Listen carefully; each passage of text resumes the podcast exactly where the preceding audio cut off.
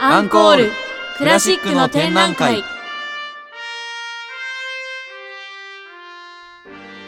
皆さんはクラシックはお好きですか？クラシックと聞くとなんだかお堅いなと考えているそこのあなた。この番組はそんなあなたにもクラシックがお好きなあなたにもとっておきの番組です。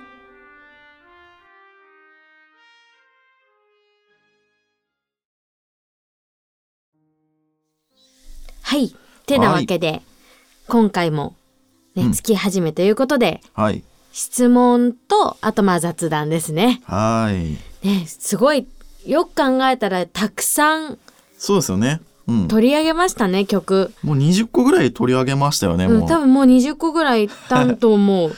なんかすごい、なんか、はいあの、今までやった曲とか、あの、配信された、はいはいはいはいこのリスト見てると、もう結構やってんな、みたいな感じであ。れですか、印象に残ってる回とかあります？へえ、印象に残ってる回？うん。やっぱり、ムゾロフスキーかな。やっぱまあ。あ、展覧会の絵うん。でね、まあ、展、あの、クラシックの展覧会って言って、はいはいはいあの、一番最初のねタイトル、タイトルロールにも使っているものですけど、はいはいはい。やっぱね、なんかこの、まあ、新年一発目だったし、うんあの、記憶も新しいんで、はいはいはい。それもあって、やっぱね、なんか、それが一番記憶的にもなんか印象に残ってるかな。内田さんどうですか？なるほどね。僕はそうですね。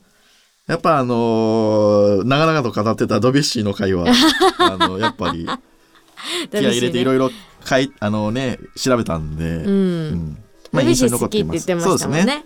そうですねだ。から余計になんかね、思い入れもありますけどね。うん、ねこうやって皆さんのね印象に残った回はどこあ、かなっていうのと、うんまああのずっとね聞いていただけるのでやっぱ、はいはいあこの回が好きってずっと聞いている方もいるようなので、うんうん。ぜひぜひねその作曲家についてとかその曲について詳しくなっていただけたらとはい思います。そんなわけでうん。質問コーナーに行きましょう。おー来ましたか？来ました質問来たの やった嬉しいありがとうございますありが。とうございます。と質問来たのでまずそれでは一つ目の質問です、はい。オーケストラにすごく興味がありますうん。昔から挑戦してみたいなと思ってたんですがうん。お金のかからない楽器はありますか？おー。おおお金のかからない楽器、なるほどね。なるほどねこれうん。難しいな、えっとね弦楽器をうん。やろうって思ったらちょっとお金はかかると思う。あー。まあまあだからそれなりのお金は満単位まあまあどの楽器も満単位でかかるか。でもかかりますかね弦楽器は。あの弦楽器は消耗もあるんですよね。うん。弦が切れちゃうとか、そあの例えばバイオリンだったら弓とか、うんあと松ヤニとかそういうなんかねいろいろいあのいろいろ付属品もかかったりするので、確かにな。だからこれどこまで本気でやるかとかもちょっと変わってきますしね。正直ね多分弦楽器だけじゃなくて楽器ってもうずっと続けていこうって思うと、はい。メンテナンスっていうのがすごく必要になってくるんですよ。それこそピアノとかも調律っていうのが必要だったりして、たりとかあとそれこそねフルートとか管楽器とかも、うんだいたい1年に1回ぐらい楽器屋さんにメンテナンス出したりとかもうんするんで、まあお金はちょっとかかるっちゃかかる。うん。なるほどね。だから一回安い楽器買ったとしても、うん。その後になんかメンテナンスを繰り返さなきゃいけないから長く使うためには。はいはいはいはい。で自分で付属品オイルとかね管楽器だったらオイルとか大事ですけど、うん。オイルとかクリーナーとか付属品かかるも買わなきゃいけないんでそれなりにお金はかかるとは思うけども、まあ今ってすごくあの楽器屋さんも良心的で、うん。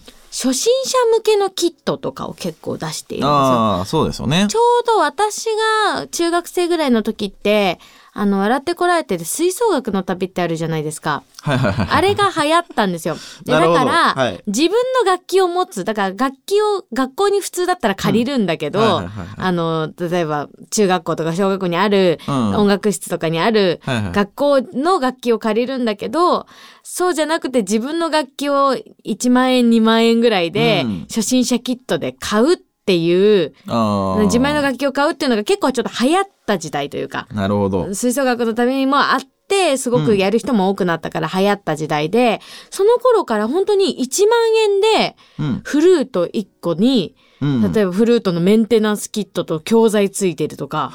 結構ね、多かったんですよ。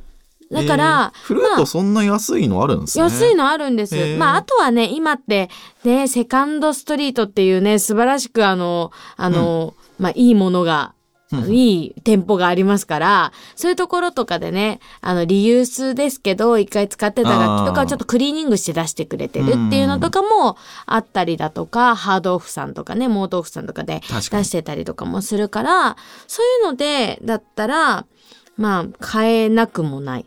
まず1回目は、初心者向けとして。まあ初心者向けも結構ね、たくさんありますけど、うんただ初心者向けでも高いのはありますようんね。高いのはありますね。結構、うんもう本当にしっかりした、初心者向けと言いつつ、普通に何十万するやつとかもいっぱいありますからね。そうなんですよね。意外と、だからえっと、ちっちゃめの楽器だと、うん。まあ、音が結構高い音が出るうん。やつですね。とかだと、あの、作るのにそんなに、なんていうんですかね、材料も少ないじゃないですか、ちっちゃいので。だから、割と、えっ、と、量産型のやつとかだったら、まあ、うん。まあ5万円あれば、大体のものは手に入るんですけど、うん。例えば、チューバとか、あの、大きい きい系の楽器は、あの、どうしてもコストがかかっちゃうんですよね。元々のコストが。そう、だからあとはどういう楽器やりたいかによりますよね、うんそこをね。だから弦楽器をやりたいんだったらちょっと大体お金かかるよっていうのとか、ああと例えば管楽器でも、大きい楽器じゃなくってトランペットとか、うん。うん。トランペットが一番多分安いんじゃないかな。3万ぐらいで普通に初心者の使えて、で、いい感じのでも多分30万ぐらい出せば、割といいのが。割とね、うん。買えますよね。買えますよね。うん、まあだからフルートもまあまあ安くて、はいはいはい。やっぱ特にそういうあのリユースっていうかあのセカンドで、はいあの買えるようなもの、うん。っていうのとかだと結構本当に安いのもあります。1万円以内のものを、うん。もう全然5,000円ぐらいで売ってるのもある。ただなるほどね。まあなんか私はあのあんまりセカンド系はおすすめしないかうん、な。っていうのもなんかあの吹き癖っていうのが楽器って結構ついちゃったりとかして、うんうんうんその前使ってた人のふそういう吹いてる癖とかがついちゃったりするから、うん私的にはフルートとかはせっかくならねちょっと初心者キットとかでうん1、2万ぐらいのものを買ったらいいんじゃないかなって思いますね。か一回も吹かれてないもの。うんうん。っていうのとかも自分のね楽器になるから、確かに。うん、いいかなって思います。ただね、フルートもね、メンテナンスとか、あとは素材を考えちゃうと結構やっぱ、やっぱり高くって、フルートって結構普通にメッキなんですけど、うんあの、高いものとかだと、私持ってるやつとかだと金とか、はいはいはいはい。うん、あの、まあ、銀とか、はいはいはい。あとは木製のフルートとかあるんですけど、うんそうすると本当にもう桁ブワって超えちゃうんですよね。まあそうですね。だから本気でやろうってなったらそれだけど、一番最初でお金があんまりかからなかった、かからないとしたらフルート。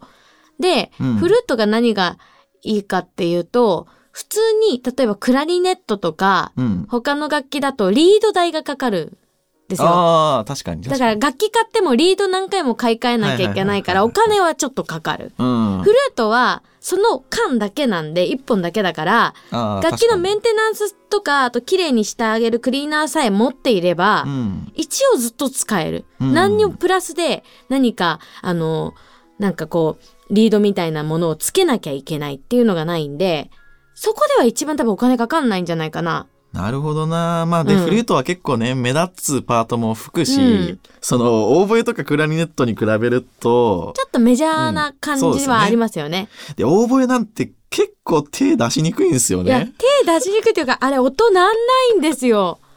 あれ、まず、その奏法が難しいっていうのと、そう安いモデルのものがほぼほぼないっていう。だから、学生とかが使うようなものでも30万ぐらいからしかないぐらい多分な、ほんとそんぐらいですね。そんなやつですよね。プラス、リードが高い。ああ、そうですよね。リードがね、本当に高いんですよ。オーボエも、あの、うんクライネットも。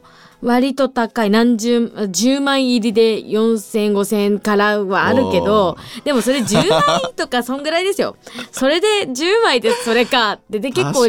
言うてしまうとリードってずっと毎日吹いてたら1週間ぐらいで消耗しちゃうから、うんそう、だから、そういうのとかもね、含めると、やっぱ初心者にいいのはフルートなんじゃないかな。確かにそうですうね。ん。オーケストラの楽器だったらね、あとは打楽器。ああ、まあ打楽器はそうか。でも、ティンパニとかだと結構でっかいののは、すごい結構値段するんですね。うんあれ4個セットとかで、あの、50万とか、そんな感じからスタートみたいな。プラスね、貼ったりとかね、あの、膜を貼ったりとかするのもお金かかって、破れたらもうおしまいですかね。まあそこまで破れるもんじゃないけど、たまに破れますかそう、らね。たまにうん本当にやるから、バーンってやりすぎて。そう。一回だけなんか見たことあるなと思って、あ、破れてる。バーンって音しますからねブワーンってすっごい音するんですよね、あれ。だからまあそういうのとかもあったりとかするから、やっぱ何か付け添えでこう買わなきゃいけないとか考えるとフルートはいいんじゃないのかなとに。思います。フルートかトランペットですかうね。ん、ペットもね、うんやっぱりマッピだからマウスピースでね、うまくこうできるから。うん。難しいのはね、ハープとか。まあ、ハープはちょっともよう、もうあれはね、無理よ。無理無理。安いのもないし、高いのはもうべらぼうに高いし。うん、てか安いものというなものがないですもんね。そうですね。半分ぐらい、ね。本当になんかいちょっとしかないやつだったら安いのあるんですけど、それだとその、弦が少ないんですよね。うん、もうほんと縦ごとみたいな感じですよね。ことみたいに感じななんで感じになっち、ゃう。家でちょっと練習するぐらいだったらいいけどっていうモデルなんですよね。それでもちょっと高いですよ、ね。まあまあ高いですよまあまあうん高いですよね、あれね。確か。だからまあ一番安くてお金がかからない。だからリード買ったりとか、そういうこともあんまりかからないな、壊れにくいなって思うのはフルートかな。うん。あとトランペットかな。うん。うん。と思います。音でバイオリがン、とかはね、ピンキリなんで。そう、本当にピンキリなんで。一番高いのだとなんか45億のやつとかあり。ますよね。ストラビバリウスかなんかのやつですよね、多分。本当におかしいぐらいの桁が全然違う。まあねだからその100万から1000万ぐらいのラインが、うんまあやっぱり一番よく使われてるやつなんですけど、まあ上の方はもう何億とかいうのうん。が多くてそのピンキリ。まあ、ただ数が多いので、うん。あの好きな楽器とかに巡り合う可能性は一番あるとは思いますけどね、うん人口も多いんで、うんうん。うん、だから、やっぱり、まあ、フルートかトランペットがうんお金はかからないかもうん、しれません。でオーボエとかファゴットとかはちょっとやめといた方がいいんじゃ逆ないかな、にちょっと、多分音、まあ多分ね、音がね、初めての人はね、音が出ないことにくす、あの、多分、はいはいはいしょげてやめる人が多いから。確かに、うんやめちゃったら30万やってねやめちゃったらもそううね。取り返しつかないですからねね、本当に。だってそれでね、売ったとしても、はいそんなにね、あの、多分、買い取ってくれないかもしれないし。やっぱね、フルートはそういうところではいいですよ。需要も多いから、もしちょっと高めの買って、もう効かないってなっても、綺麗な状態だったら割としっかり売れたりとかするみたいなんで、だから結構フルートはね、いいかなと思います。はいフルートとトランペットはいいと思いますよ。まあ、こんな感じですかね。うんはいじゃあ、てなわけで、はいはいはいとはい2個目の質問におまだ来てるんですね行きたいと思います。今日はね、質問3つぐらいね、来てるそんからなに、来てる？そう紹介したいなと思います。はいはいはいでは、2個目です。2個目の質問です。人生を変えた一曲はありますか？おお ちょっと、ちょっとなんか難しいな。これはクラシックってことですかね。あ、じゃなくてもいいんじゃないかな。なまあ、もともとがね、はザ・クラシックずっとコテコテってやってる感じじゃないじゃないですか、二人とも。ああ、うん。八木さんも結構そうなんですか？そう、もともとはクラシックだけじゃないから、うん。もちろんクラシックもずっとやってたけど、人生を変えたって言ったら多分クラシックじゃないかなって思うんで、おう。うん。あります？そういうじゃあクラシック以外でも。そうですね。私人生変えた曲、一応多分2曲ぐらいあるかな。2曲ぐらいあって、うん。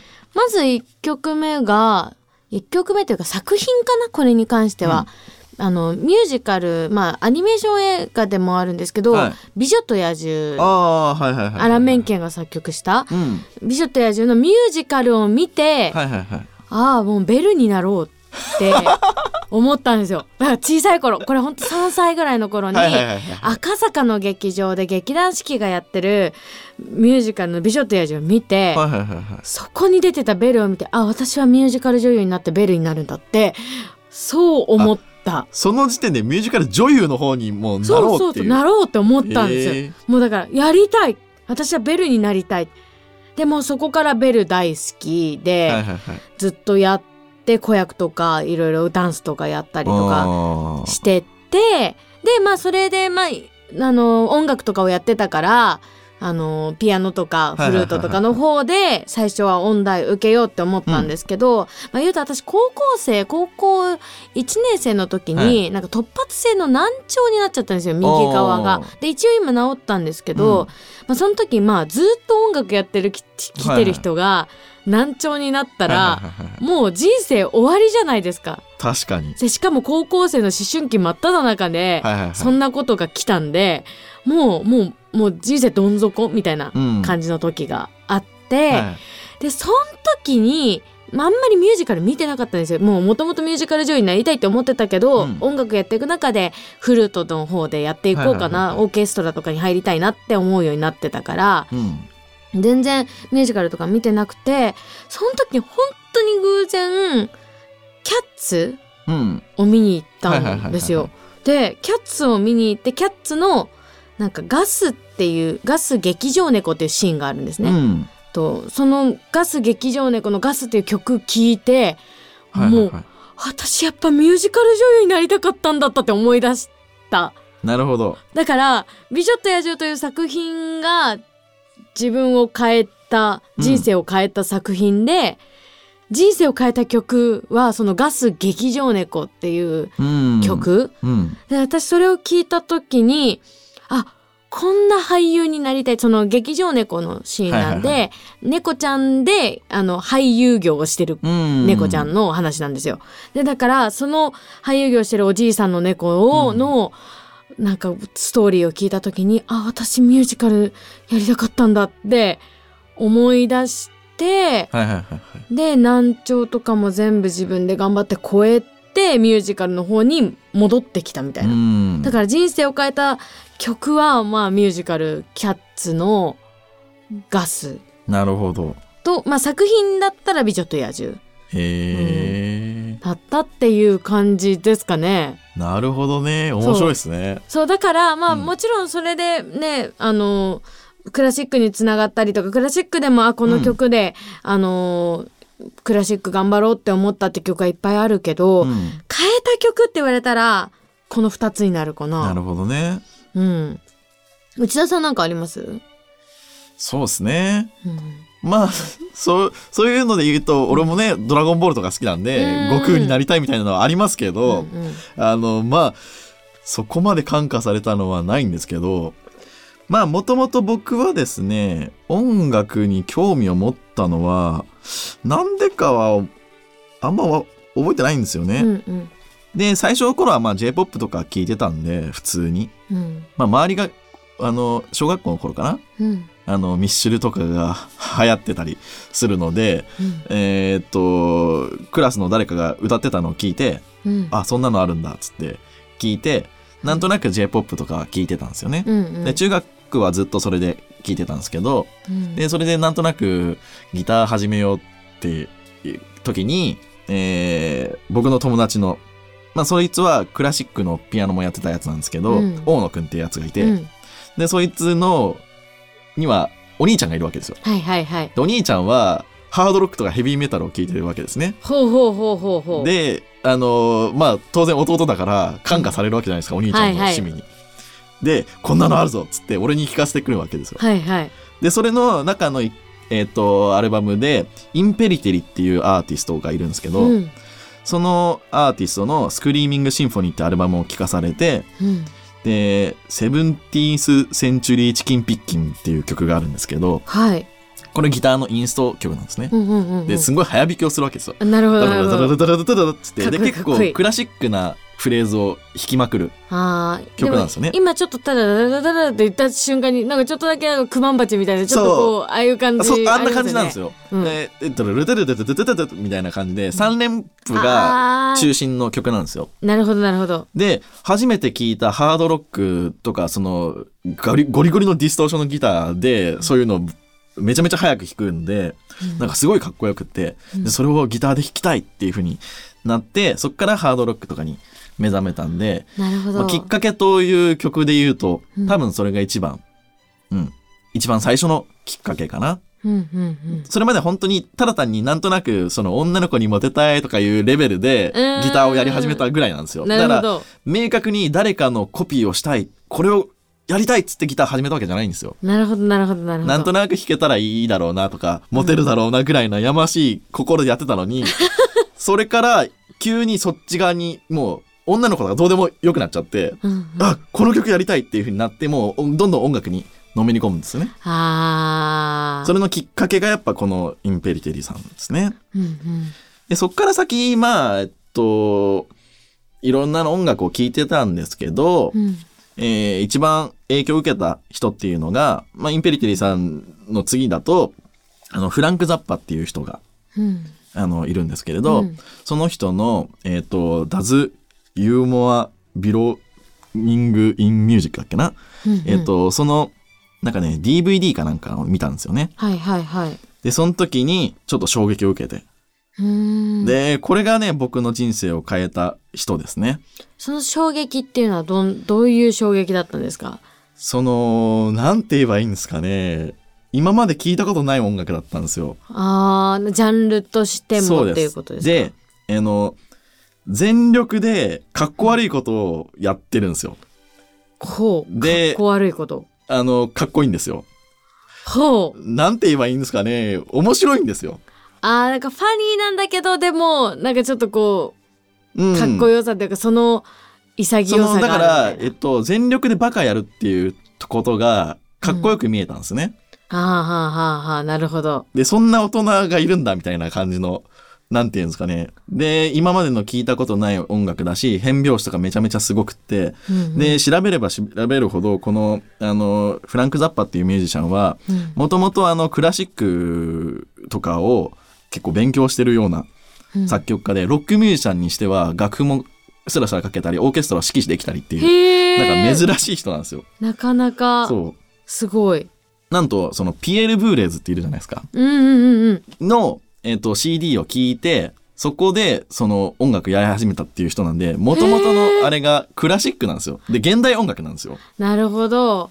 だからそれをロックで、あのー表現したっていう形でもともとだから現代音楽をやりたい人なんだけど、うん。周りでそういうのがいないからロックミュージシャンを集めてそれであの現代音楽的なことをロックのフォーマットでやってるっていう形なんなでね、なかなかそんなロックミュージシャン僕見たことなかったんで。まあ、確かに。はい。ちょっとこうクラシックをもじってる方とかはいても、そうですね。なんか、ん。そこまでっていう人はいそうないですよね。なんですよね。だからクラシックの曲をやるとか、うん。クラシックのやる、なんていうの、バロックとか、うんうんうん。古典とか、そこら辺のをやる人が多いんですけど、うん。バリバリのその、あの、なんていうんですか、現代音楽、12音記法とかも結構使ってたりうんうん。するような人だったりするので、うん。だから、なんか新鮮で今まで聞いたことなくって、で、うん。ポリリズムとか、うんあの、いろんなのがやってて複雑すぎて、これはどうなってるんだっていう。うん。でコピーしてみたいなみたいなのが強くなってでこういうのを俺も作曲家としてやりたいなって思った人ですねやっぱり。なるほど。でもやっぱなんかありますよね。多分音楽始めるに対しても一つ転機があって、もう一つ影響される曲があって、はいはいで多分3個ぐらい出てくんじゃないかなって私はなんか思ってるんですけどね。今2個までいったから。うん、うんそうだからやっぱりもう本当に人生を変えたって人は一応まあフランク・ザッパになるのかなっていう。うんこれね結構難しいテーマですねあの人生を変えた曲って。で曲っていうかまあアーティストになっちゃうんですけどね。うんうんうんうんそう。でもやっぱね、それなりに、やっぱまあミュージカルもうん根本にやっぱクラシックがあったりとか、やっぱそう、それこそ内田さんがさっき言ったみたいに、クラシックが根本にある人だったりとかうんに影響されるっていうのがやっぱあるから、やっぱね、なんだかんだクラシックにすごく通じてくるんだなって最近はやっぱり思いますね。うん。確かそう。なんかクラシックも、ロックも、に。うん。まあミュージカルも、うん何でもできる人って本当にすごいですよね。あだから、まあね。だから言ってしまうと何でもできちゃううん人、だからそのジャンルだけじゃなくて基礎的なことも含めいろんなことできる人ってすごいなって最近すごく思います。余談ですけど。なるほどね。うん。うんだからね、まあこのテーマ面白い。逆にあの、この Q をくれてよかったかも。なんか自分たちのね、そうですね。ちょっとクラシックの人の話じゃなくなっちゃったんですけど、うん、逆にちょっと知ってもらえるのが嬉しいですね。ですね。だからクラシックのファンでも結構そういうので、あ、うんそういう人がいるんだっつって聞いてもらうのもいいかもしれないですよね。うん、確かに、なんかこうちょっとクラシックにつながったところとかも含めてね。それこそあの私が言った、あのミュージカル「キャッツ」作曲したアンドリュー・ロイド・ウェーバーっていう人がいますけど、もう彼はもうザ・クラシックのパッセージばっかりうん。をなんか結構使ってるなるほのど、すごいもう本当に根本がクラシックなんですよね。それこそ、うん。ロイド・ウェーバーあのオペラ座の怪人だったりとか、はいはいはい。ああいうのを書いてたりとかしてて、結構ねそのミュージカル界にもこう革新的なことをやってロッククラシックとかおをー書いたりとかするような人なので今だったら結構そういうことがメジャーだけど、うん。そう。でただやっぱ根本的にクラシックがあるからすごくオペラ座の怪人なんか本当にオペラ見てるようだし、ううん、やっん。ぱそういうのもあるのでやっぱなんだかんだね通じているからそこでね、えーミュージカルってこういう人がいるんだとかあとロックのアーティストでこういう人がいるんだって言ってね聞いてもらえたらそうですね。ねだからロックの人たちは、うん意外とその、なんていうんですか、ロックミュージシャンぐらいしか聞いてなくて、クラシックを聞いてないっていう人もやっぱり多いので、うんうんなんかそういうのだと、面白いのもっとあるんだけどな、とか思っちゃうんですよね。うんです。だからそういう意味で、フランク・ザッパなんかは、あの、バンドでボレロもやってたりするんですよね。うんうん。あとは、その、本当にガチオーケストラを指揮して、あの、現代音楽を、ま、でリリースした CD もあるんですよ。うーんだから、もう現代音楽作曲家と言ってもいいんじゃないかなっていう。うんうんでそういう感じの人がロックミュージシャンにもね、もっとたくさんいていいのかなと思うんですけどね、なかなかいないんで。なかなかね、でもねそうやってねこう出てくれば出てくるほどもっとクラシックもね、い、ろいろ取り上げやすくなりますよね。うん。だからねまあそんな感じでね聞いていただけたらいいのかなとも思うのでうん。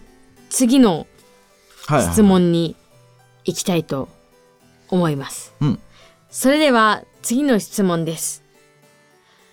コンサートに行く時の作法がわかりません。タブーとされていることはありますか？おー。おー。俺もわかんないですよ。いや、どう、うん、どうなんだろうな。コンサートに行く時の作法。作法。まあ、だから、まあでもね、普通に T シャツでジーパンで行くなみたいな感じの雰囲気をうん。出してはいるけども、うん。T シャツジーパンで着てる人もまあいるはいる。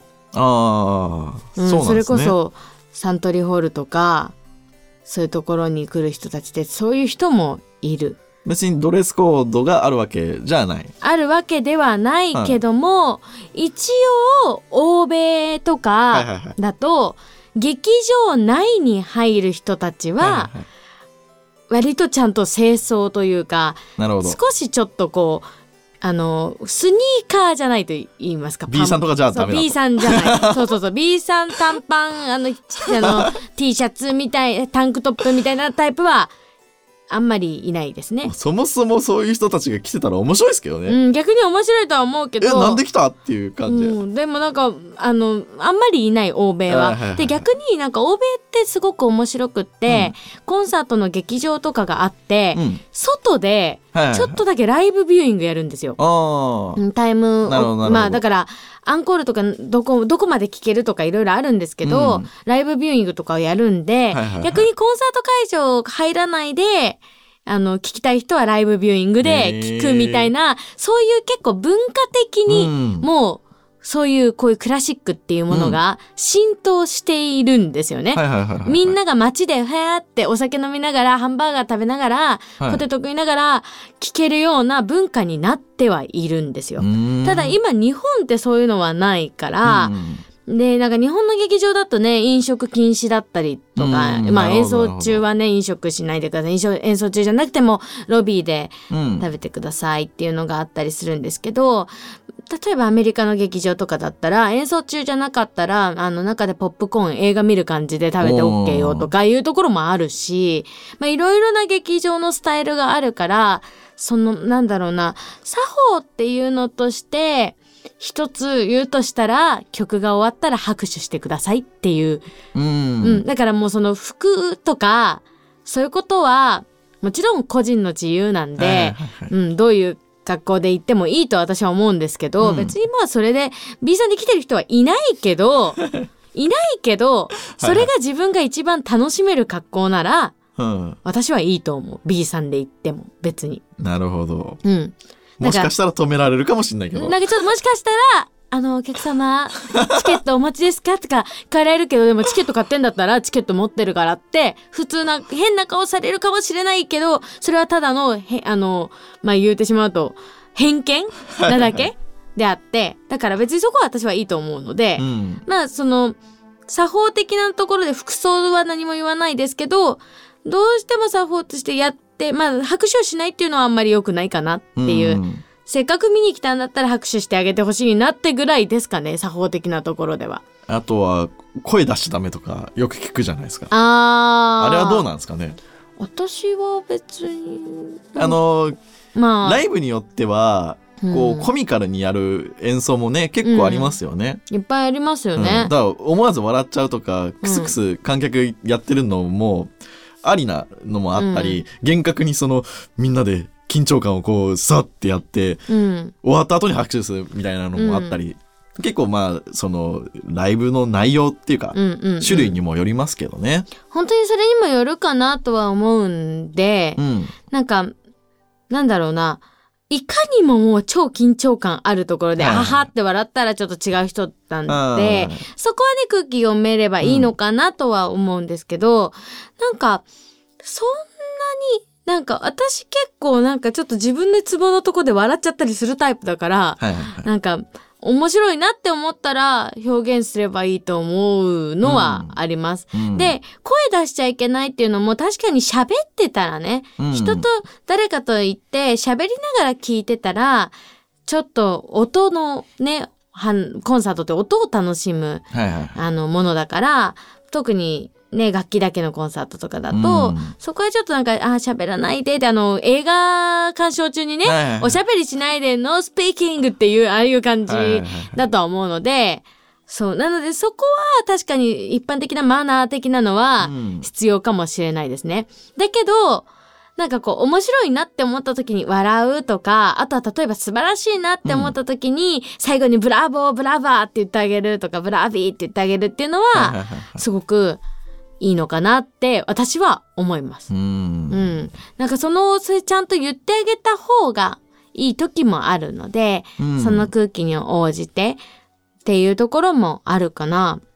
なるほどね。うん、だからまあ作法っていうとすごく難しいそんな本当にあのいろんなうんこう、芸術作品。まあだから伝統芸能って言われるような歌舞伎とか、はいはいはい。ああいうところで作法とかいろいろありますけどそれがじゃあ決められてるかって言ったらそう決められてもいないし、うん。うん、個人の自由もすごく尊重されるところではあるんで、まあ、やって、やっちゃいけないこと、やっちゃいけないことは、あの、一般的なマナー的なところですかね。まあ、それは普通ですよね。うんそういうのそれだがけ。だから、あとはもう拍手してくださいっていううんところが一番かな。